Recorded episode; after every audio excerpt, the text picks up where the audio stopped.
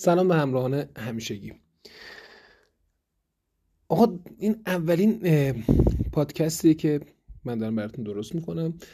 در راستای همون شعار همیشگی که از تکنولوژی کمک بگیریم برای آسون کردن کارامون. سعیمون اینه که کارایی بکنیم که درس خوندن برای شما ساده تر و شیرین تر بشه. اولا حالا سعی می‌کنم تو این پادکست ها یعنی با خودم که فکر کردم نتیجه رسیدم که یه ذره جنبه غیر رسمی تر و خودمونی تر باشه که بچه احساس نزدیکی بیشتری بکنن و باعث نشه خسته بشن از متن کتابی گفته هامون من نشستم خیلی فکر کردم که آقا این پادکست رو چجوری درست کنیم که برای شما مفیدتر باشه. اول به این رسیدم که خب بیا مطالب حفظی کتاب بگم توی فایل کوتاهی و شما هر فصل که می‌خونی میشنوین در است بهتره بگم. هر فصل رو که میشنوین مطالب حفظی و اون فصل براتون مرور شه.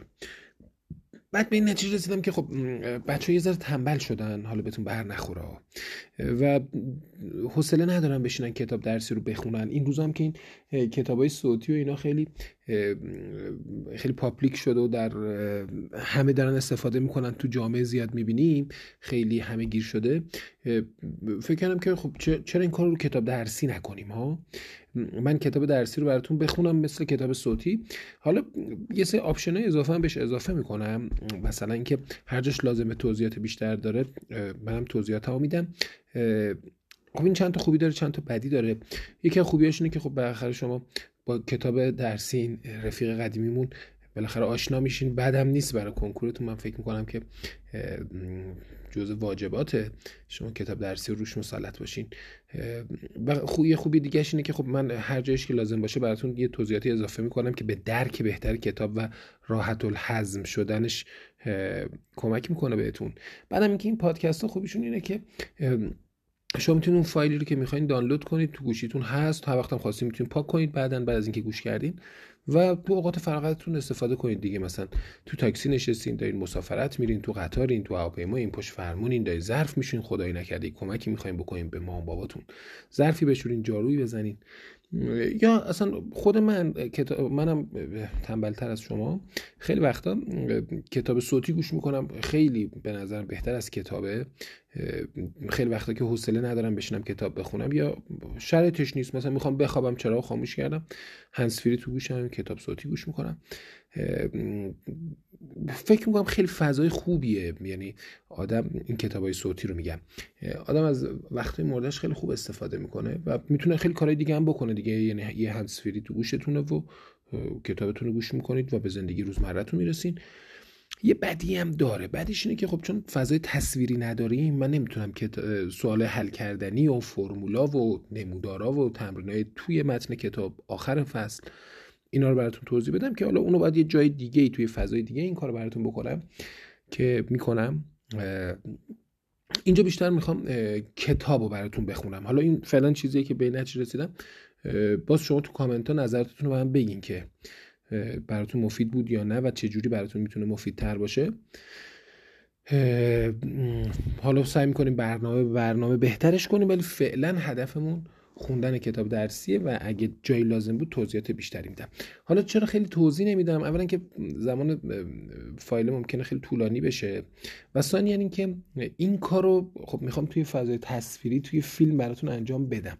بیشتر اینجا برام چیزی که مهمه خوندن کتاب درسیه. به هر حال من هنوز خیلی با این فضای پادکست ها آشنا نیستم. تازه اولین همونطوری که گفتم اولین برنامه تازه وارد این فضا شدم. ولی خب سعی می‌کنم که یواش یواش با ویژگی مختلف پادکست آشنا بشم و بتونم از این ویژگی کمک بگیرم برای اینکه برنامهمون بهتر بشه. خب بهتر از من می‌دونید که تو کنکورتون سه تا فصل سه تا سال سال دهم یازدهم و دوازدهم مطرح میشه. من از سال دهم شروع می‌کنم از فصل اولش که فیزیک و اندازه گیریه. حالا ما معلمه عادت داریم همش توضیح بدیم. من قصدم اینه که از رو کتاب بخونم برم جلو. ولی خب همین اول من بگم چرا فیزیک و اندازه گیری. اولا که فیزیک بچه اصلا کلمه فیزیا یه کلمه لاتینه یعنی طبیعت. فیزیک یعنی که اتفاقایی که تو طبیعت میفته چرا؟ توضیح بدیم چرا. چرا آب آبشار میریزه پایین؟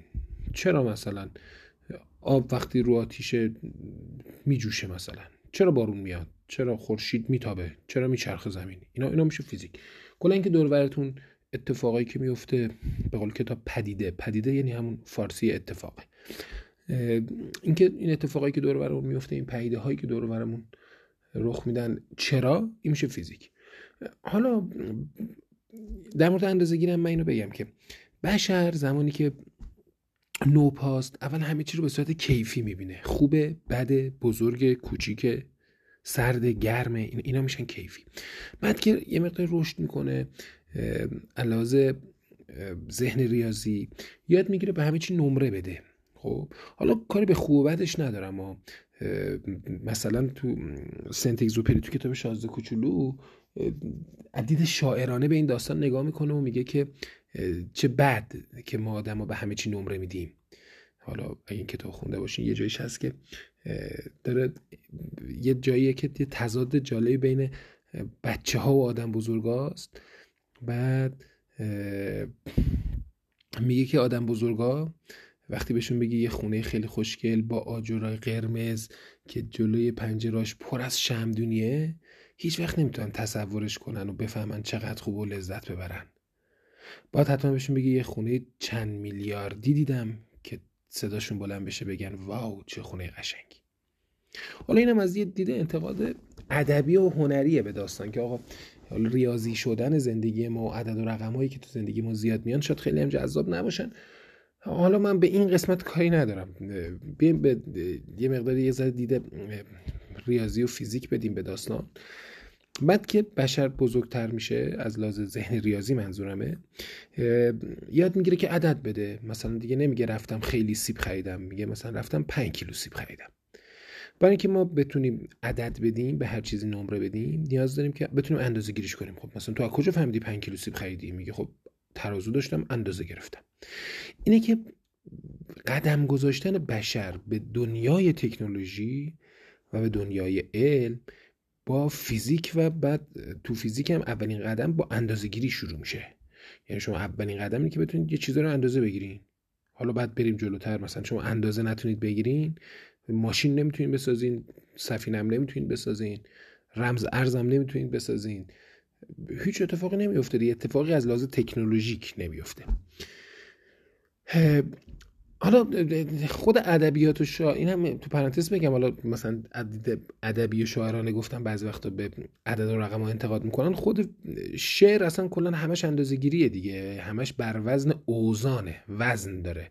می‌دونید تو ادبیات خونیم وزنهای مختلف وجود داره و بعد قافیه و ردیف و مصرع و بیت و کلا اندازه است. یعنی اون چیزی که از دید شما هنر محسوب میشه معمولا اندازه گیری هاست دیگه. یعنی اینکه یه چیزی وزین باشه یعنی وزن داشته باشه اندازه های موزونی داشته باشه و ما به هر چیز وزینی که به چشم یا به گوشمون خوش بیاد میگیم هنر.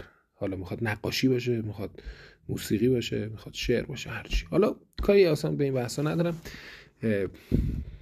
نمی‌تونم جلو خودم بگیرم. بسنده کنم به کتاب. بریم سراغ کتاب درسی و از رو کتاب درسی از صفحه اول شروع می‌کنم. فصل اول فیزیک و اندازهگیری.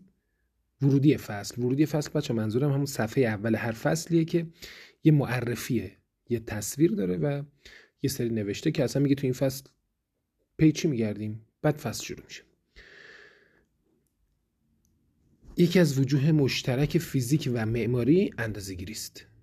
معماران هنرمند ایرانی از صدها سال پیش با بهرهگیری از روشها و فنون اندازه‌گیری اثرهای بدیع و ماندگاری به یادگار گذاشتند. این نوشته زیر عکس ورودی این فصله که یه تصویری از یکی از مسجدهای ایرانه که من نمی‌دونم شاید مسجد امامه که معماری ایرانی رو به نمایش گذاشته.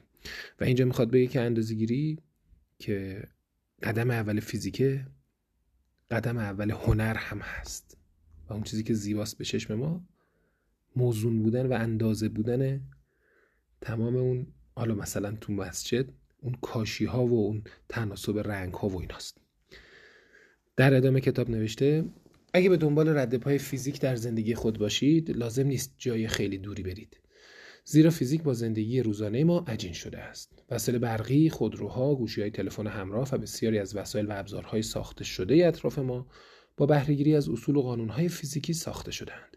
فیزیکدانان گستره وسیعی از پدیده ها را بررسی می کنند این گستره اندازهای خیلی کوچک مانند اتم ها و ذرات سازنده آنها تا اندازهای خیلی بزرگ مثل کهکشان ها و اجزای تشکیل دهنده آنها را در بر می‌گیرد.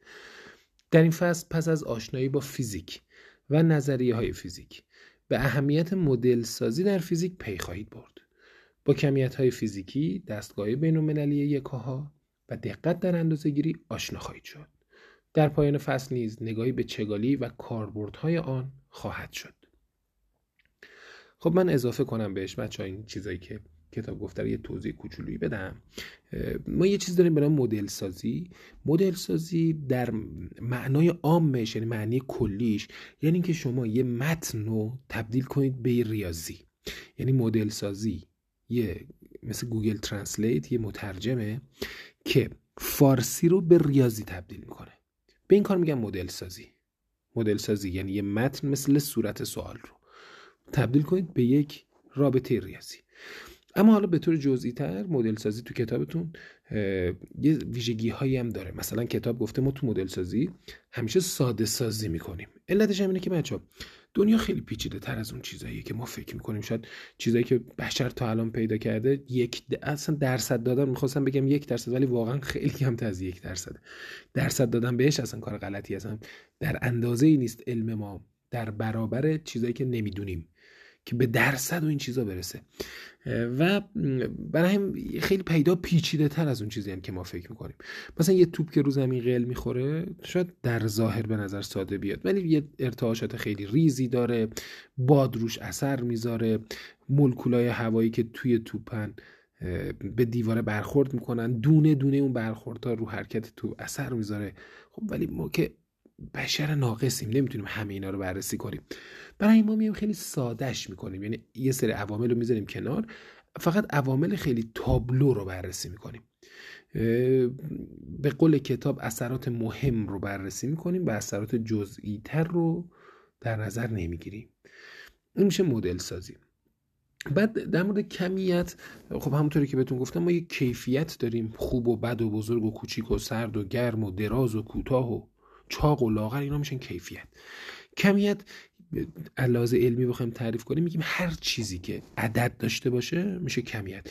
یعنی بچه شما هر چیزی که تو فیزیک بهش عدد می‌دید مثل سرعت که با وی نشونش می‌دید میگه سرعتش انقدر حالا تندیش انقدر شتابش انقدر حجمش انقدر طولش انقدر دماش انقدر هر گرماش انقدر جوله مثلا. هر چیزی که بهش عدد میدین میشه کمیت.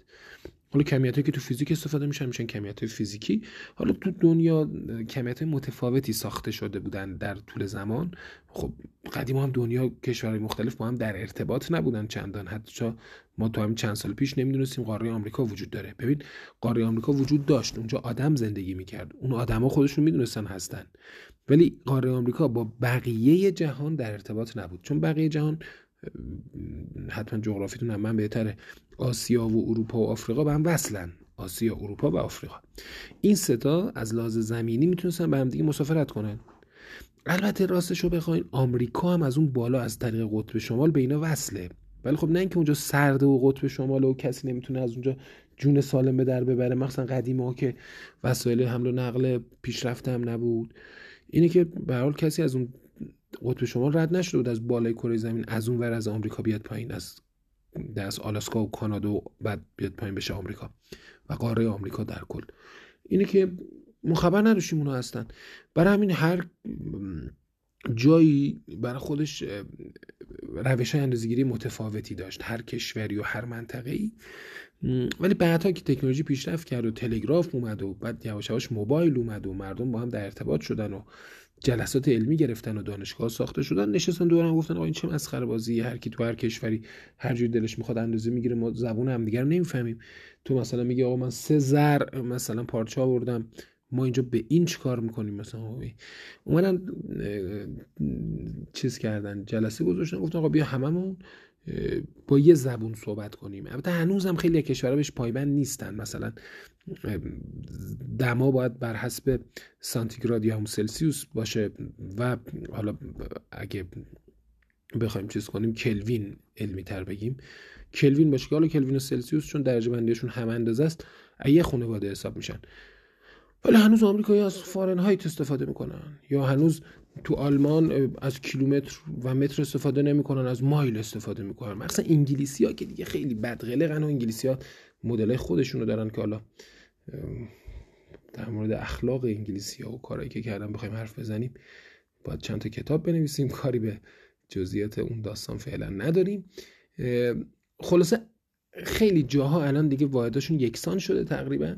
یه جدولی کشیدن و گفتن آقا بیا همه مثلا فاصله رو با متر اندازه بگیریم. دیگه تو که می‌گفتی زر تو که می‌گفتی مثلا فرسخ تو که می‌گفتی اینچ تو که می‌گفتی فوت مایل اینا همه رو بذاریم کنار همه بر حسب متر اندازه بگیریم.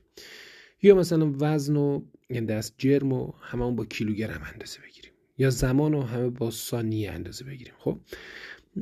این جدوله رو بهش میگن دستگاه SI بچه دستگاه SI هیچ وسیله ای نیست. من نمی‌دونم بعضی وقت بچه های سوال عجیب غریب می‌پرسن. دستگاه یعنی چند تا چیز کنار هم و دستگاه SI یعنی چند تا واحد توی جدول کنار هم به این جدوله میگن دستگاه اس آی و بعد حالا اومده گفته خب خب ما می‌خوایم اندازه گیری کنیم باید دقت کنیم تو اندازه گیریمون که حالا جلوتر باش آشنا خواهیم شد.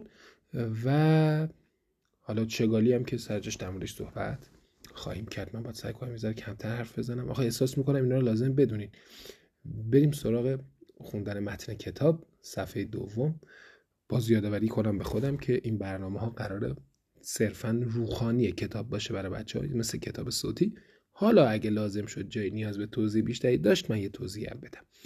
و شما توضیحات مفصل تر رو قراره توی فیلم هایی که حالا فکر کنم تو بستر یوتیوب بتونم براتون بذارم چون تو آی جی تیوی که می‌ذارم خیلی بچه ها میگن آقا ما اینستاگرام نداریم دسترسی نداریم یا مصرف اینترنتش خیلی بالاست. فکر کنم تو یوتیوب براتون بذارم. حالا به زود بهتون خبر میدم. بریم صفحه دوم. فیزیک دانش بنیادی.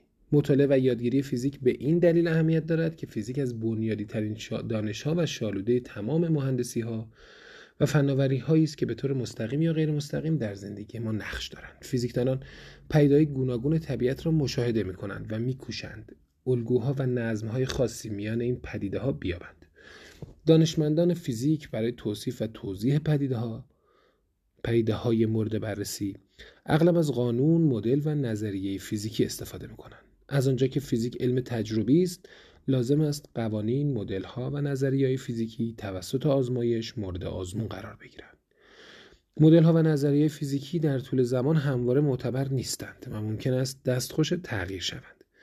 به بیان دیگر همواره این امکان وجود دارد که نتایج آزمایش های جدید منجر به بازنگری مدل یا نظریه ای شود و حتی ممکن است نظریه جدید جایگزین آن شود. مثلا در دهه های آغازین قرن گذشته نظریه اتمی با توجه به مشاهده ها و کسب اطلاعات جدید در خصوص رفتار اتم ها بارها اصلاح شد بعد حالا کتاب اومده تصویر نظریه اتمی رو از زمانی که دالتون مدل توپ بیلیارد رو ارائه کرد که اتم مثل یه توپ بیلیارده. توش چیه؟ توش هیچی نیست. مثلا الان شما الکترون توش چیه؟ اتم هم همینطور. کلا یک پارچه یه چیز. بعد تامسون اومد نظریه کیک کشمشی شد داد بعد رادرفورد اومد. گفت نه اتم باید یه هسته داشته باشه. بعد بور اومد مدارها رو اضافه کرد. گفت آقا الکترون ها که دور هستن هر جایی نمی‌تونن بچرخن. خلاصه باید روی ریل های مشخصی باشن. و بعدم آخرش که نظریه شرودینگر بود که مدل ابر الکترونی رو که الکترون اصلا یه ذره نیست یه ابر. بعضی از بچه تصورشون در مورد ابر اینه که یعنی یه عالمه الکترونن که تشکیل یه ابر میدن. نه نه. نظریه ابر الکترونی بچه میگه الکترون خود الکترون به صورت یه ابره. یعنی مثلا حتی هیدروژن که یه دونه الکترون داره اون یه دونش هم ابره. اوکی؟ یعنی الکترون به صورت یه ابر پیش بینی کرد. حالا بگیم پیش بینی کرد شاید واژه بهتریه. خب این نظریه رو کتاب توضیح داده. ترتیب نظریه ها مهم بچه ها شما بدونید که اول دالتون بعد تامسون بعد رادرفورد بعد بوره بعد شرودینگره. ولی اینکه در چه سالی بودن و ایناش مهم نیست. ویژگی آزمون پذیری و اصلاح نظریه های فیزیکی نقطه قوت دانش فیزیک است و نقش مهمی در فرایند پیشرفت دانش و تکامل شناخت ما از جهان پیرامون ما داشته است. این از اون چیزهایی که بچه تو آزمون آزمایشی زیاد مورد سوال قرار می‌گیره. البته تا حالا تو کنکور نیومده ولی می‌تونه بیاد. دوباره می‌خونم. ویژگی آزمون پذیری و اصلاح نظریه فیزیکی نقطه قوت دانش فیزیک است. گوشه کتاب یه یادداشتی داریم که این یادداشته هم بارها و بارها سوال کنکور آزمایشی بوده. بچه این یادداشته گوشه کنار کتاب همشون مهمن و جزء کتابن و ازش سوال میاد خوبم میاد از خود متنم بیشتر میاد. فکر نکنین مثلا اضافه است. آزمایش و مشاهده در فیزیک اهمیت زیادی دارد. اما آنچه بیش از همه در پیش برد و تکامل علم فیزیک نقش ایفا کرده تفکر نقادانه و اندیشه ورزی فعال فیزیکدانان نسبت پدیده است که با آنها مواجه می شوند این من توضیح بدم. بچه نکنید ما دو اصلا کلا بخوایم بگیم علم دو شاخه داره. یه شاخه نظری داره یه شاخه عملی داره.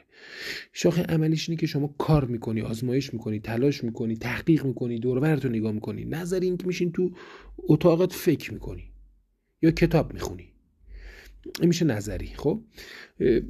فیزیک هم همینطور دو, دو, دو بخش داره دیگه. یعنی علمش دو مثل دو بالی که به هم کمک می‌کنن در پروازی پرنده هم آزمایش و مشاهده یعنی بخش عملی و هم اینجا نکنید تفکر نقادانه و اندیشه ورزی فعال یعنی بخش نظریش.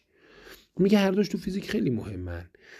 اما کدوم مهمتره تأثیر گذارتره میگه اون قسمت نظری تو فیزیک تأثیر گذارتره و اینم خیلی زیاد سوال میاد توی آزمون آزمایشی. به این صورت هم سوال میاد که مثلا می‌پرسن کدوم مؤثرتره پس آزمایش و مشاهده مهمه اما تفکر نقادانه و اندیشه ورزی فعال در پیشرفت فیزیک تأثیر گذارتره خب این صفحه دیگه چیز خاصی نداره. میریم صفحه سوم. اینجا یه خوب است بدانید داره که دوست داشتین می‌تونید بعدا مطالعه کنید. تو کنکورتون نمیاد. ولی حالا خلاصش رو بگم که خوب است بدانید اینجا چند تا از دانشمندای فیزیک رو از ابتدا تا الان معرفی کرده. بیشتر هم سعی کرده دانشمندای ایرانی یا اسلامی رو لابلای دانشمندای اروپایی پررنگتر نشون بده. به حال هر کشوری این کارو می‌کنه دانشمندای خودش رو سعی می‌کنه مهمتر از اون چیزی که بودن نشون بده. فیزیک پایه و اساس تمام مهندسی ها و فناوری هاست هیچ البته من اینو بگم ما قطعا دانشمندای خیلی مهمی داشتیم و اینو اصلا من منکرش نیستم. ولی اینو می‌خوام بگم که هر کشوری سعی می‌کنه تاثیر خودشو در پیشبرد علم از اون چیزی که هست پررنگتر ببینه. یعنی سعیم نمی‌کنه ناخداگاه می‌بینه احساس می‌کنه که مهمتره. از این حرفا که هست میزن مثلا ناسا 90 درصدش ایرانیان و از این حرفایی که باید بشنوین و باور نکنین. فیزیک پایه و اساس تمام مهندسی و فناوری است. هیچ مهندسی نمی‌تونه بدون اینکه نخست قانونهای اساسی فیزیک رو درک کنه یک تلویزیون با صفحه تخت یک فضاپیمای میان ای یک لامپ کم مصرف LED یا حتی یک ابزار ساده طراحی کنه.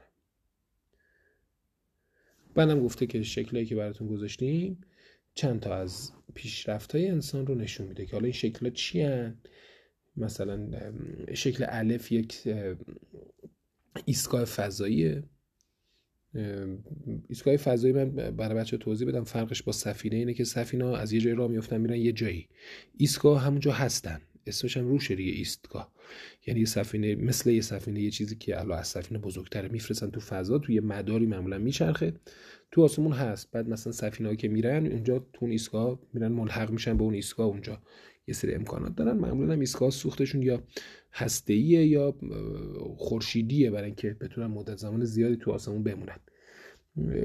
به یه شتاب دهنده است. حالا بچه ها شاید ندونن شتاب دهنده ها چی فضایی رو ایجاد می‌کنن برای اینکه بتونن سرعت خیلی زیادی به ذرات بدن و حالا اینکه این چه فایده ای داره بیشتر توی علوم اتمی و هسته خیلی تاثیر گذاره که حالا شد الان جاش نیست موردش توضیح بدم.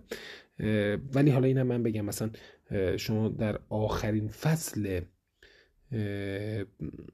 فیزیک دوازدهمتون با یه ذره آشنا میشید به نام پوزیترون و این پوزیترون از محصولات همین شتاب دهنده هاست. یعنی تو این شتاب دهنده فهمیدن که آقا پوزیترون وجود داره.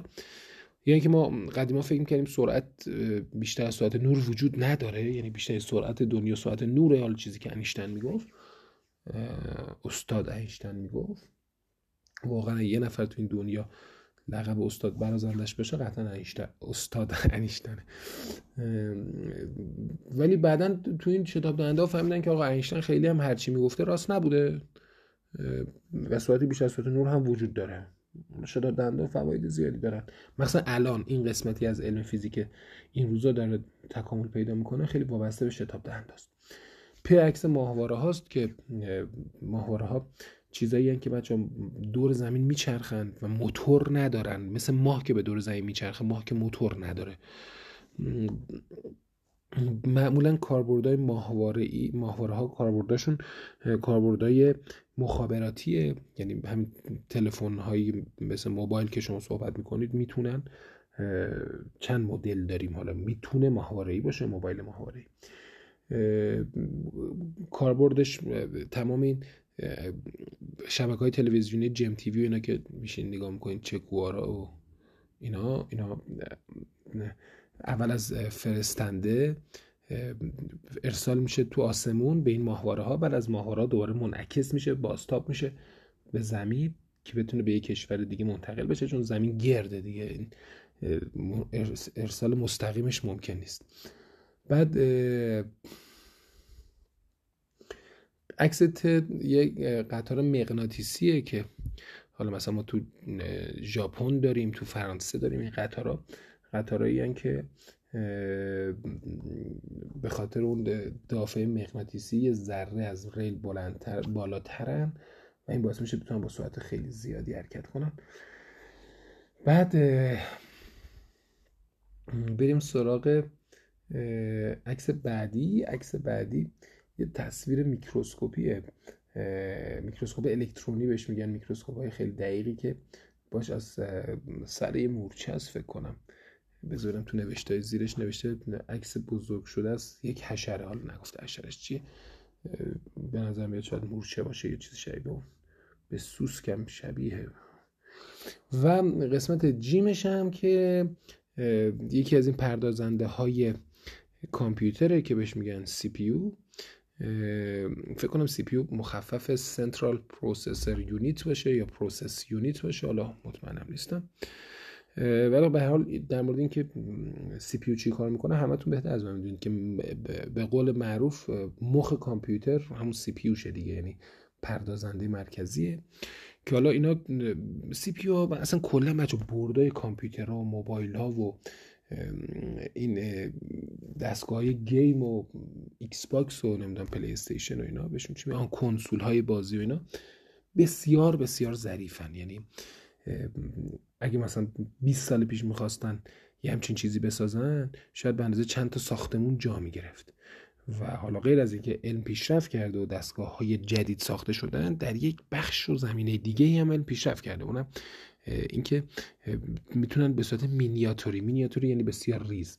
به صورت مینیاتوری می‌تونن اینا رو بسازن و کنار هم دیگه جا بدن. این باعث میشه حجم خیلی کمتری بگیره. خب این اون تصاویری بود که اونجا گذاشته شده بود. البته حالا این متن زیر نوشته رو که می‌خونم. یکی دیگه از اون کاربرده ماهواره بچه کاربرده مکانیابی و جی پی اس دیگه که شما مثلا همین همین Google Map ی که شما location ی که استفاده می‌کنین Waze و اینا و حالا تصویرهای ماهواره ای مثل Google Earth اینا رو دیگه بچه شما بهتر از من می‌دونید قدیما بچه ها شاید اطلاعاتشون کمتر بود چون حالا ماهواره نبود و تلویزیون انقدر برنامه علمی نداشت و تعداد شبکه ها خیلی محدود بود اینترنت نبود. الان ماشاءالله شما سوادتون هم منم بیشتره. مخصوصا در مورد چیزایی که بحث روزه. خب فعالیت اول میگه افزون بر فهرست بالا. شما به یه چند تا دیگه از این چیزا پیدا کنید که حالا این خیلی به در کنکورتون لاقل نمی‌خوره. و ما میریم سراغ مدل سازی در فیزیک. پیدایی مانند پرتاب توپ افتادن برگ درخت تشکیل رنگین کمان آذرخش و غیره ممکن است برای ما عادی شده باشند. ولی بررسی و تحلیل آنها در فیزیک معمولا با پیچیدگی هایی همراه است. و همین دلیل فیزیکدانان برای بررسی پیده ها از مدل سازی استفاده می‌کنند. مدل سازی در فیزیک فرایندی است که طی آن یک پدیده فیزیکی آنقدر ساده و آرمانی آرمانی بچه ترجمه ایدئاله. انقدر ساده و آرمانی می شود تا امکان بررسی و تحلیل آن فراهم شود. برای شناخت بهتر فرایند مدل سازی در فیزیک حرکت یک توپ پرتاب شده رو بررسی می‌کنیم. ممکن است در نگاه اول بررسی و تحلیل حرکت توپ ساده به نظر برسد. ولی واقعیت برخلاف این است. توپ یک کره کامل نیست. درس ها و برجستگی هایی روی توپ وجود دارد. در حین حرکت به دور خود میچرخد. باد و موقعیت هوا بر حرکت آن اثر می‌گذارند. وزن توپ با تغییر فاصله آن از مرکز زمین تغییر می‌کند. اگه بخوایم تمام این موارد را هنگام بررسی و تحلیل حرکت توپ در نظر بگیریم تحلیل ما پیچیده خواهد شد. با مدل سازی حرکت توپ اینجا کتاب منظورش یعنی ساده کردن و در نظر نگر و در نظر نگرفتن عوامل جزئیه. با مدل سازی حرکت توپ می توانیم تا حدود زیادی این پیچیدگی ها را کاهش دهیم و بررسی و تحلیل حرکت توپ را به طور ساده امکان پذیر سازیم. با چشم پوشیدن از اندازه و شکل توپ آن را به صورت یک جسم نقطه‌ای یا ذره در نظر می‌گیریم. همچنین با فرض اینکه توپ در خلع حرکت می کند از مواد هوا و اثر وزش باد صرف نظر می‌کنیم. سرانجام فرض می‌کنیم با تغییر فاصله توپ از مرکز زمین وزن آن ثابت میماند. اینک مسئله ما به قدر کافی ساده شده است و می توانیم حرکت آن را بررسی و تحلیل کنیم. توجه داریم هنگام مدل سازی یک پدیده فیزیکی باید اثرهای جزئی تر را نادیده بگیریم نه اثرهای مهم و تعیین کننده را. برای مثال اگه به جای هوا نیروی جاذبه رو نادیده می گرفتیم آنگاه مدل ما پیش بینی می کرد وقتی توپ به بالا می رود در یک خط مستقیم. وقتی توپ به بالا پرتاب می شود در یک خط مستقیم بالا می رود بچه از این هم سوال تو آزمونه آزمایشی زیاد میاد. یه پدیده یعنی یه اتفاق رو می نویسن مثلا مثل پرتاب توپ توسط بسکتبالیست. افتادن قطره بارون. اینا این پدیده منظورون اینجوره. اینجور چیزاست بعد خودشون میگن آقا چهار تا گزینه می نویسن که تو باید بگی که کدومش مهمه کدومش مهم نیست. مثلا میگه کدومش رو در نظر نگیریم تو باید اونی که از همه کمتر مهمه رو تیک بزنی. یا میگه کدوم رو حتما در نظر بگیریم بعد اونی که از همه مهمتره رو تیک بزنی. خب از کجا بفهمیم کی مهمه کی مهم نیست؟ بچه اونی مهمه که بود و نبودش رو رفتار توپ یا مثلا قطره بارون خیلی اثر بذاره. بودن یا نبودنش. مثل مثلا وزن. نبودن وزن باعث میشه قطره بارون اصلا نیاد پایین. یا نبودن وزن باعث میشه یه بسکتبالیست توپو پرت می‌کنه توپ بره بخوره به کره ما خیلی تاثیر گذاره کدومش کم اهمیته؟ اونی که بود و نبودش خیلی تاثیر نذاره. و می‌دونید هم نسبیه بچه ها دیگه. یعنی وقتی شما چهار تا گزینه دارید باید این چهار تا رو با هم مقایسه کنید. کدوم از بقیه کم اهمیت تره مثلا. بگم حالا چرا اینو گفتم.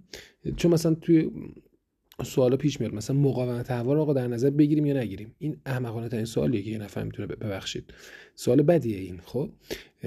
چرا؟ چون مقاومت هوا در برابر چی؟ مثلا در برابر وزن بله وزن مهمتره مقاومت هوا رو در نظر نگیر. اگه قرار بین این دوتا یکیشو در نظر بگیری ولی اگه مقاومت هوا رو مثلا در برابر چرخش توپ بخوای در نظر بگیری یا مقاومت هوا رو در برابر تغییر جاذبه به خاطر اختلاف ارتفاع بخواید در نظر بگیرید مقاومت هوا عامل مهمتریه. اینا رو باید با هم مقایسه کنید یه چیز نسبیه خب در حاشیه کتاب نوشته شده تون یادداشت حاشیه مکانیک یکی از شاخه های فیزیک است که در آن به بررسی حرکت اجسام و نیروهای وارد شده به آنها می‌پردازد. شکل زیر یه پسری داره یه جعبه رو حل میده. شکل زیر مثالی ساده از کاربرد مدل سازی در مکانیک است. در فصل سوم از این مدل سازی استفاده زیادی خواهیم کرد. فصل سوم بچه منظورش فصل کار و انرژیه. شخصی در حال هل دادن یک جسم نسبتا بزرگه که با دستش به جسم نیرو وارد می‌کنه به جسم هم نیروی استکاک وارد میشه. و بعد اومده نیروهای وارد بر جسم رو کشیده. دیگه اون جعبه یه نقطه در نظر گرفته. فقط نیروهاشو کشیده. و چون جعبه یه نقطه در نظر گرفته میگه این مدل سازیه دیگه. بریم صفحه بعد. اندازه‌گیری اندازه‌گیری و کمیت های فیزیکی. همونطوری که پیش از این گفتیم فیزیک علم تجربی است و هدف آن بررسی پیدای فیزیکی در جهان پیرامون است. اساس تجربه آزمایش اندازه‌گیری است و برای بیان نتیجه اندازه‌گیری به طور معمول از عدد و یکای مناسب آن استفاده می‌کنیم. در فیزیک به هر چیزی که بتوان آن را اندازه گرفت مانند طول جرم تندی نیرو و زمان سقوط یک جسم کمیت فیزیکی گفته می‌شد بچه این دو تا چیز مهم اینجا داشتیم. یک فیزیک علم تجربیه. یعنی ما با آزمایش یه چیزایی رو می‌فهمیم اصلا وقتی یه نظریه میاد آزمایش می‌کنیم ببینیم درسته یا غلط این نظریه. دو اینکه میگه در فیزیک به هر چیزی که بتوان آن را اندازه گرفت کمیت فیزیکی گفته می شود برای بیان برخی از کمیت فیزیکی تنها از یک عدد و یکای مناسب استفاده می کند این گونه کمیت ها کمیت نرده ای نامیده میشن. مثلا بچه 22 کیلو 22 میشه عدد کیلوگرمش 22 کیلوگرم کیلوگرمش میشه یکا. یکا عربیش میشه واحد انگلیسیش میشه یونیت فارسیش میشه یکا. یکا یعنی واحد. برای مثال وقتی می‌گوییم جرم و طول قد شخصی به ترتیب 65 کیلوگرم و 168 سانتی متر است از دو کمیت فیزیکی نرده ای برای توصیف این شخص استفاده کردیم برای بیان برخی دیگر از کمیت فیزیکی افزون بر یک عدد و یک های مناسب آن لازم است به جهت آن نیز اشاره کنیم. این دسته از کمیت ها را کمیت برداری مینامند. با برخی از این کمیت ها مانند جابجایی سرعت شتاب و نیرو در علوم سال نهم آشنا شدیم برای مثال وقتی می‌گوییم جابجایی دوچرخه سوار 42 کیلومتر به طرف شمال و سرعت متوسط آن 25 کیلومتر بر ساعت به طرف شمال است از دو کمیت برداری برای توصیف حرکت این دوچرخه سوار استفاده کردیم. برای نوشتن کمیت برداری مانند نیرو و شتاب از علامت پیکان بالای آنها استفاده می‌کنیم. اگه علامت پیکان بالای یک کمیت برداری نیاید یعنی F و A به تنهایی بیایند اندازه آن کمیت مورد نظر است. صفحه بعد. اندازهگیری و دستگاه بین المللی یکا برای انجام اندازهگیری درست و قابل اطمینان به یکاهای اندازهگیری نیاز داریم که تغییر نکند و دارای قابلیت باز تولید در مکانهای مختلف باشد اینم بچه جمله مهم و پرتستیه. برای انجام اندازهگیری های درست و قابل دارم تکرار می‌کنم. برای انجام اندازهگیری درست و قابل اطمینان به یکاهای اندازهگیری نیاز داریم که تغییر نکند و دارای قابلیت باز تولید در مکانهای مختلف باشند. دستگاه یکاهایی که امروزه بیشتر مهندسان و دانشمندان علوم در سراسر جهان به کار می‌برند اغلب دستگاه متریک نامیده می شود همون آی بچه ولی این دستگاه یکاه از سال 1960 به طور رسمی دستگاه بین المللی آی نامیده شد. در سال این سالها مهم نیست بچه در سال 1971 میلادی مجمع عمومی اوزان و مقیاس ها هفت کمیت را به عنوان کمیت اصلی انتخاب کرد که اساس دستگاه بین المللی یکاها را تشکیل می‌دهند. یکا این کمیت ها را یکای اصلی مینامند. سایر یکاهای دیگر را که بر حسب یکاهای اصلی بیان می‌شوند یکای فرعی مینامند. تعداد کمیت های فیزیک آنچنان زیاد است که تعیین یکای مستقل برای همه آنها در عمل ناممکن است. خوشبختانه بسیاری از کمیت فیزیکی مستقل از هم نیستند و توسط رابطه و تعریف های فیزیکی به هم وابستند این وابستگی به ما کمک می‌کند تا لازم نباشد برای همه کمیت های فیزیکی یکای مستقل تعریف کنیم. برای مثال همونطور که در علوم سال نهم دیدین تندی متوسط به صورت نسبت مسافت به زمان تعریف می شود اگر مسافت را که از جنس طول است با یکای متر و زمان را با یکای ثانیه بیان کنیم آنگاه یکای تندی متوسط در SI متر بر ثانیه خواهد شد. به این ترتیب یکای فرعی متر بر ثانیه با یکای اصلی طول یعنی متر و زمان یعنی ثانیه مرتبط می شوند. در جدول دو یک نمونه از یکهای فرعی آمده است که در این کتاب از آنها استفاده می کنیم. همانطور که در این جدول نیز دیده می شود برای برخی از یکاهای پرکاربرد فرعی نامی مخصوص قرار دادن مثلا یکای نیرو. میشه کیلوگرم متر بر مجذور ثانیه که بهش میگیم نیوتن. در این صورت گفته می شود یکای آی نیرو نیوتن است. معرفی این یکاهای خاص در آی ضمن احترام به فعالیت های علمی دانشمندان گذشته سبب سهولت در گفتار و نوشتار نیز می شود ما دو تا جدول هم اینجا داریم. یکیش کمیت های اصلی هن بچه کمیت های اصلی میشن؟ طول، جرم، زمان، دما، مقدار ماده، جریان الکتریکی و شدت روشنایی. اینا کمیتن حالا یکاهای اصلی. بچه یکا یعنی واحدش. همینا رو یکاهاشو میگم. طول یکاش میشه متر. جرم یکای اصلیش میشه کیلوگرم. زمان میشه ثانیه. دما یکاش کلوینه تو SI. دقت کنید دما کلوینه بچه ها فارنهایت نیست مثلا. مقدار ماده میشه مول جریان الکتریکی میشه آمپر و روشنایی میشه candle حالا یا کندلا. چند تا یکای فرعی هم توی جدول دیگه به عنوان نمونه گذاشتن که یکیش مثلا تندی و سرعته که متر بر ثانیه است. یکیش شتابه که متر بر مجذور ثانیه است یکیش نیروه که کیلوگرم متر بر مجذور ثانیه است. بهش میگیم نیوتن. یکیش فشاره که کیلوگرم بر روی متر مجذور ثانیه است که بهش میگیم پاسکال. یکیش هم انرژیه که میشه کیلوگرم متر مربع بر مجذور ثانیه که بهش میگیم ژول. بچه این یکای فرعی بعضیش اسم داره بعضیش هم نداره. مثلا انرژی. که کیلوگرم متر مربع بر روی مجذور ثانیه است. بهش میگیم ژول ولی شتاب که متر بر مجذور ثانیه است هیچ اسم خاصی نداره. فقط یه چند تایی از این یکای فرعی رو براش اسمم گذاشتیم. خیلی خوب. بریم سراغ حالا کمیت هم. طول. به لحاظ تاریخی در اواخر قرن 18 هم من اینجا یه موضوع رو بگم. بچه قرن 18 هم نمیشه 1800 و خورده ای میشه 1700 و خورده ای. مثلا 1790 میشه قرن 18 هم 1740 میشه قرن یعنی قرن 18 هم میشه قرنی که پایانش 18 است یعنی 1800 نه آغازش. آره؟ این همون دعوای بچگیاتونه دیگه که تولد می‌گرفتین می‌گفتین آقا من 17 سالم شده یا 18 سالم شده. بعد یکی اون وسط می‌گفت تو 17 تموم شده رفتی تو 18 اون یکی می‌گفت نمی‌دونم 18 رو فوت کردی. می‌دونی؟ اون بحث است. حل کردنش هم حل کردن این مسئله کار سختی نیست. شما تو ذهنتون نگاه کنید قرن اول میشه کی؟ قرن اول. اولین قرن. قرن صفرم که نداریم که. قرن اول میشه از صفر تا 100 یعنی قرن اول با 100 تموم میشه. بعد 100 خورده دیگه میشه قرن دوم. یعنی از 100 تا 200 قرن دومه. پس از 1700 تا 1800 هم میشه قرن 18 یعنی رابطه بازگشتی دنبال باز مثل فیبوناچیه دیگه دنبال بازگشتی از اون ابتدا میاد جلو. خلاصه. اینو گفتم چون گفتم شاید یه وقت زش نباشه. مثلا شما 17 18 سالتون شده 20 سالتون یه خرس گنده شدین ندونیم مثلا قرن 17 چیه یا 18 هم چیه؟ بدتر از اون که ما معلم هم خیلی وقتا نمی‌دونیم. یعنی اول میگن یه سوزن به خودت بزن یه جوال دوز به شاگرد. خیلی وقتاش ضعف ما معلم هست.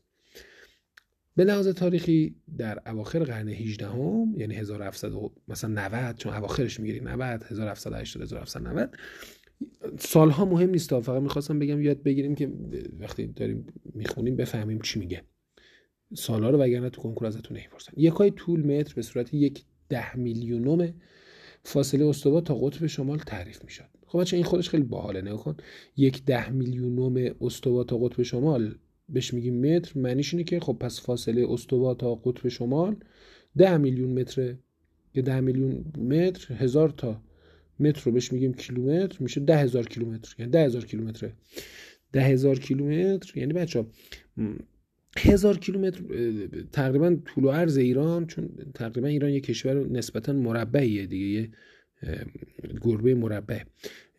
طول و عرض ایران تقریبا هزار متر هزار متر نه هزار کیلومتره. خب اینا تقریبا بچه ها حدودا هزار کیلومتر. فقط می‌خوام برای اینکه درک کنید ببین وقتی میگه از استوا تا قطب شمال ده میلیون متره یا از یه جمله قبلترش بذار شروع کنم. وقتی میگه از میگه یک متر یک ده میلیونوم قطب شمال تا استواست. یعنی قطب شمال تا استوا ده میلیون متره.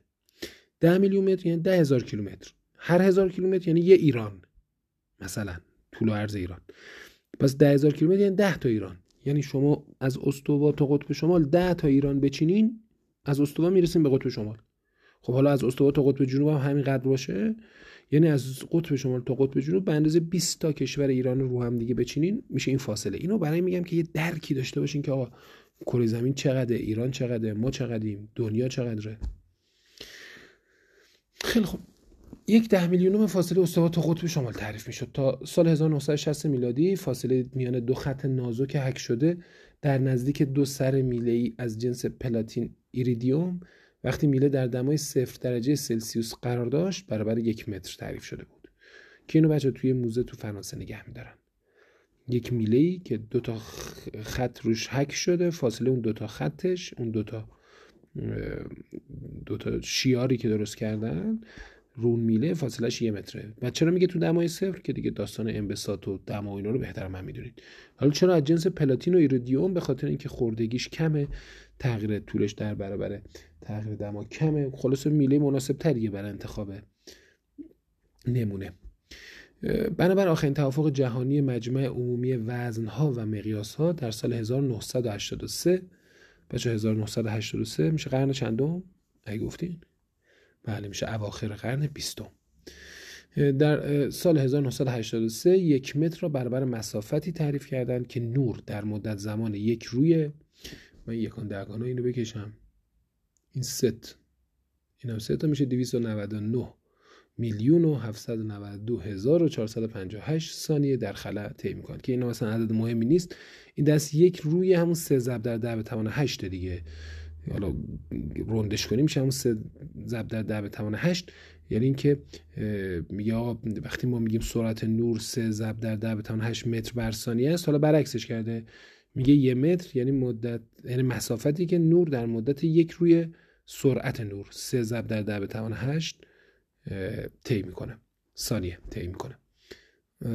این تعریف تخصصی است و برای اندازه‌گیری بسیار دقیق به کار میره. چند تا یه جدول هم اینجا داریم که چند تا فاصله رو نشون داده. برای اینکه شما بدونید این فاصله تقریبا چقدرن من فقط دو سه تا از مهماشو بگم چون اصلا این جدول نیاز نیست شما حفظ کنید ولی یه چند تا چیز رو بدونید بد نیست. باعث میشه شما یه ذره بیشتر به دانش آموز کنکوری شبیه بشین. یکیش اینه قطر اتم هیدروژن ده به توان منهای ده متر بچه یعنی یک آنگستروم تقریبا. قطر هستش ده به توان منهای 15 متره یعنی قطر اتم ده به توان پنج برابر قطر هسته است. هسته خیلی کوچیکه ده برابر اتم. بعد دیگه میکروب ها بچه در حدود ده به توان منهای 6 مترن یعنی همون یک میکرون هر یه میکروب تقریبا یه میکرونه. میکرون یعنی میکرومتر به توان منهای 6 متر. بعد شعاع زمین تقریبا 6 میلیون متر یعنی 6 ضرب در به توان 6 متر. یک سال نوری بچه ده به توان 16 متر تقریبا. یک سال نوری یعنی مسافتی که نور در مدت یک سال طی می‌کنه. حواستون باشه این سال نوری رو درست به کار سال نوری برخلاف اسمش واحد اندازه‌گیری مسافته. مثلا بعضی وقت من حتی تو این تئاتر و بعضی وقت این مقاله های ادبی و هنری و اینا می‌بینم. مثلا میگه آقا من پنج سال نوری برای تو صبر کردم. یعنی واحد مسافت رو به خاطر به جای واحد زمان به کار می‌برن. حواسمون باشه که ما دیگه داریم فیزیک می‌خونیم از این سوتیا ندیم. و یه چیز جالب دیگه هم فاصله منظومه شمسی تا نزدیکترین ستاره. بچه تا نزدیکترین ستاره یعنی منظومه بغلیمون. منظومه شمسی تا منظومه بغلیش. چهار ضرب در ده به توان 16 متره. چهار ضرب در ده به توان 16 متر یعنی چهار سال نوری. یعنی بچه نگاه کنید این منظومه شمسی منظومه بغلیش. یعنی ستاره خورشید نه ستاره بغلیش تا ما چهار سال نوری فاصله داره. اما نزدیکترین کهکشان تا ما. یعنی کهکشان راه شیری نه کهکشان بغلیش که فکر کنم آندرومیدا باشه اسمش. اون فاصلش چقدره؟ من خود اینجا که نمیشه حالا 2 8 در به 21 متر که در به 16 تاشو به خاطر سال نوری کم کنید میشه 5 تا میشه 2 8 ضرب در 10 به توان 5 یعنی دو میلیون و 800 هزار. آره دیگه میشه. تقریبا سه میلیون سال نوری. درسته؟ سه میلیون نه دیگه. 300 هزار سال نوری ها؟ 16 تا 15 21 آره. بچه میشه 300 هزار سال نوری فاصله اولین کهکشان تا کهکشان بغلی تا ما یعنی با سرعت نور هم بخوایم بریم 300 هزار سال طول می‌کشه. 300 هزار سال عمر خیلی زیادیه. برای اینکه بهتر درک کنید من فقط بهتون بگم که طبق نظریه ها از اولین بشر تا الان اولین انسان به همین مدلی که ما هستیم فکر کنم هموساینس بهش میگن. یا یه همچین چیزی هپوساینس هموساینس یه همچین چیزی یه جایی خونده بودم همین مدل انسانی که ما هستیم طبق نظریه بین 20 هزار تا 100 هزار سال میگن. از عمرش میگذره. انسان به معنای انسانی که الان وجود داره. من چون رشتم تجربی نبوده یه ذره اطلاعاتم تو این زمینه کمی که باید برم بیشتر مطالعه کنم. پرسش یک دو. هموسپینس بهش می‌گفتم فکر کنم. یادم نیست. خیلی وقت پیش خوندم. دیگه پیر شدم فکر کنم. حافظم ضعیف شده. پرسش یک دو میگه اگه مطابق شکل روبرو یکای طول رو به صورت فاصله نوک بینی تا نوک انگشت دست اندازه بگیریم چه مزایا و چه معایبی داره؟ مزایاش اینه که خیلی خوب در دسترس همه استفاده می‌کنن از دماغتون تا نوک انگشت دستتون. که بهش قدیما می‌گفتن مثلا یه ذره. ولی خب معایبش اینه که دست هر کسی اندازش فرق می‌کنه دماغ هر کسی اندازش فرق می‌کنه فاصله متفاوت میشه. بعدم یه تمرین محاسباتی داریم که حالا تو این پادکست که جاش نیست قطعا. بریم سراغ جرم. یکای جرم در اسای کیلوگرم نامیده میشه. به صورت جرم استوانه فلزی از جنس بازم آلیاژ پلاتین ایریدیوم تعریف شده. جرم این استوانه که به دقت درون دو حباب شیشه جای گرفته. کیلوگرم استاندارد بین المللی است که در موزه سور فرانسه نگه داشته می شود مثل اون لوور فرانسه اینجا ایوش رو گذاشته که دیگه اون لوور و لوور رو لوور رو اینا خونده نشه. نسخه کاملا مشابهی از این نمونه ساخته شده برای کشور دیگه هم فرستاده شده که هر کشوری واسه خودش کیلوگرم رو داشته باشه. جرم چند تا چیز رو گفته. مثلا جرم الکترون تقریبا ده به توان منهای سی کیلوگرمه. یه الکترون. جرم اتم ده به توان منهای 27 کیلوگرمه. یعنی جرم اتم تقریبا ده به توان یعنی هزار برابر جرم الکترون اتم هیدروژن البته.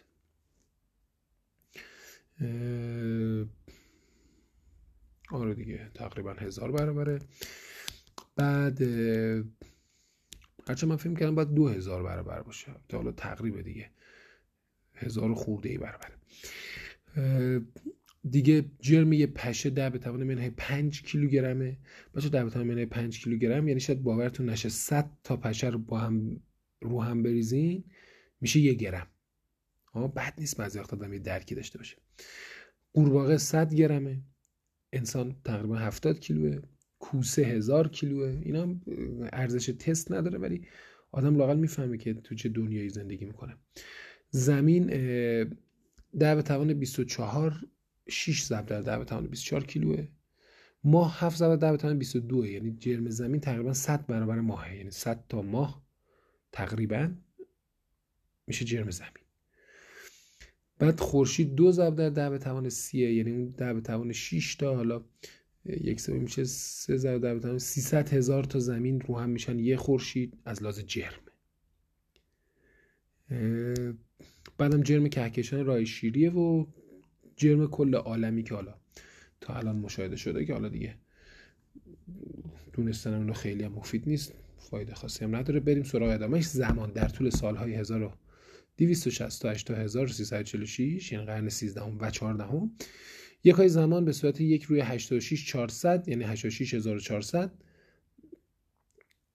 یک 86400 دوم میانگین روز خورشیدی تعریف می‌شد. اینم باز دوباره بچه تعریف برعکسه دیگه. یعنی یک روز 86400 ثانیه است چون یک روز میشه 24 ساعت 24 تا 60 دقیقه بعد هر دقیقه 60 ثانیه میشه 24 ضرب در 60 ضرب در 60 میشه 86400 حالا برعکسش کرده میگه یک روی 86400 دوم یک روز میشه یه ثانیه. بعد روز خورشیدی هم همون روز همون تعریف ظهر شرعی تا ظهر شرعیه دیگه. یعنی شما تو رساله هم نگاه کنید ظهر نماز ظهر صلات ظهر اینجوری تعریف می‌کنن که شما یه چوب تو زمین فرو می‌کنین خورشید که میتابه سایه خورشید هر وقت مینیمم شد اونجا وسط ظهره دیگه یعنی وسط روزه. یعنی جایی که آفتاب دیگه خورشید در وسط ترین حالتشه. حالا چون وسط هم نیست به خاطر اینکه یه ذره مایل میتابه کلا ولی وسط ترین حالتشه که سایه صفر نمیشه ولی مینیموم میشه سایه اون چوبه. اونجا رو بهش میگن ظهر. حالا از این ظهر تا فردا ظهر میشه یک یک روز شرعی که حالا یه روز خورشیدی هم بهش میگن دیگه.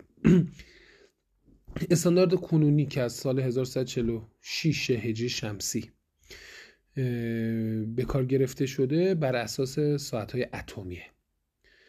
که حالا بعدا تو دانشگاه اگه کسی فیزیک داشت شاید در موردش بیشتر بخونه که ساعت اتمی چجوری کار می‌کنن. کتابتون هم همینو گفته گفته که در کتاب های پیشرفته تر فیزیک می توانید با آن آشنا شوید.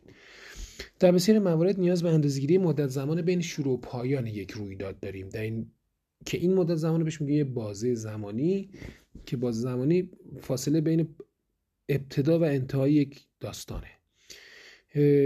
سن عالم گفته آقا 5 ضرب در به توان 17 ثانیه است و زمان بین دو ضربان عادی قلب 8 دهم ثانیه است بچه یعنی از یه ثانیه کمتره. خب بریم صفحه بعد تبدیل یک ها. اغلب در حل مسئله فیزیک لازم است یک های کمیتی رو تغییر بدیم. برای مثال ممکن است لازم باشه کیلوگرم رو به میکروگرم یا متر بر ثانیه به کیلومتر بر ساعت تبدیل بشه. برای این کار با روش تبدیل زنجیره انجام این کار با روش تبدیل زنجیره انجام میشه. در این روش اندازه کمیت رو یک ضریب تبدیل اندازه کمیت رو در یک ضریب تبدیل که نسبتی از یکاها که برابر عدد یک است ضرب می‌کنیم. برای مثال یک متر برابر 100 سانتی متره. بنابراین هر دو کسر بالا دو تا کسر بالا بچه یکیش تو صورتش یه متر تو مخرجش 100 سانتی متر اون یکی برعکسه. تو صورت 100 سانتی متر تو مخرج یک متره. می‌خواد بگم این کسرا یکن. کسری که صورتش 100 سانتی متر مخرجش یه متر یعنی یک. کنار به عنوان ضریب تبدیل استفاده می‌کنیم. اینا رو بچه با تو فیلم ببینید. یعنی من فقط روش می‌خونم. حالا توضیحات بیشتر تو اون فیلم خواهید دید. از اونجا که ضرب کردن هر کمیت در عدد یک اندازه آن کمیت را تغییر نمی‌دهد هرگاه ضریب تبدیل را مناسب بدانیم می‌توان از آن استفاده کرد. برای مثال یکای سانتی متر را در 50 سانتی متر به صورت زیر به یکای متر تبدیل می‌کنیم. همچنین در مثال دیگر تبدیل یکای کمیت 36 کیلومتر بر ساعت را به یکای متر بر ثانیه به این ترتیب تبدیل می‌کنیم. که این دیگه فایده نداره خوندن از روش. چون چیزای حل کردنیه. فقط من بگم این تبدیل واحدها خیلی مهمن بچه های کنکور آزمایشی میدین که حتما تو کنکور آزمایشی خواهید دید و یک کنکور سرسری میدین که محتملا در کنکور سرسری خواهید دید. در تمرین یک دو باز یه تمرین حل کردنیه که ما باش کاری نداریم. اینجا به پایان صفحه دهم می‌رسیم و پادکستمون هم دیگه تقریبا داره یک ساعت میشه و فکر کنم دیگه اگه طولانی تر بشه خسته کننده میشه. برای اولیه برای به عنوان اولین پادکست فکر کنم کافیه. نظراتتون رو به اون بگین که ما این داستان رو ادامه بدیم. فعلا تا بخش دوم فصل یک سال دهم. درود و دو بدرود.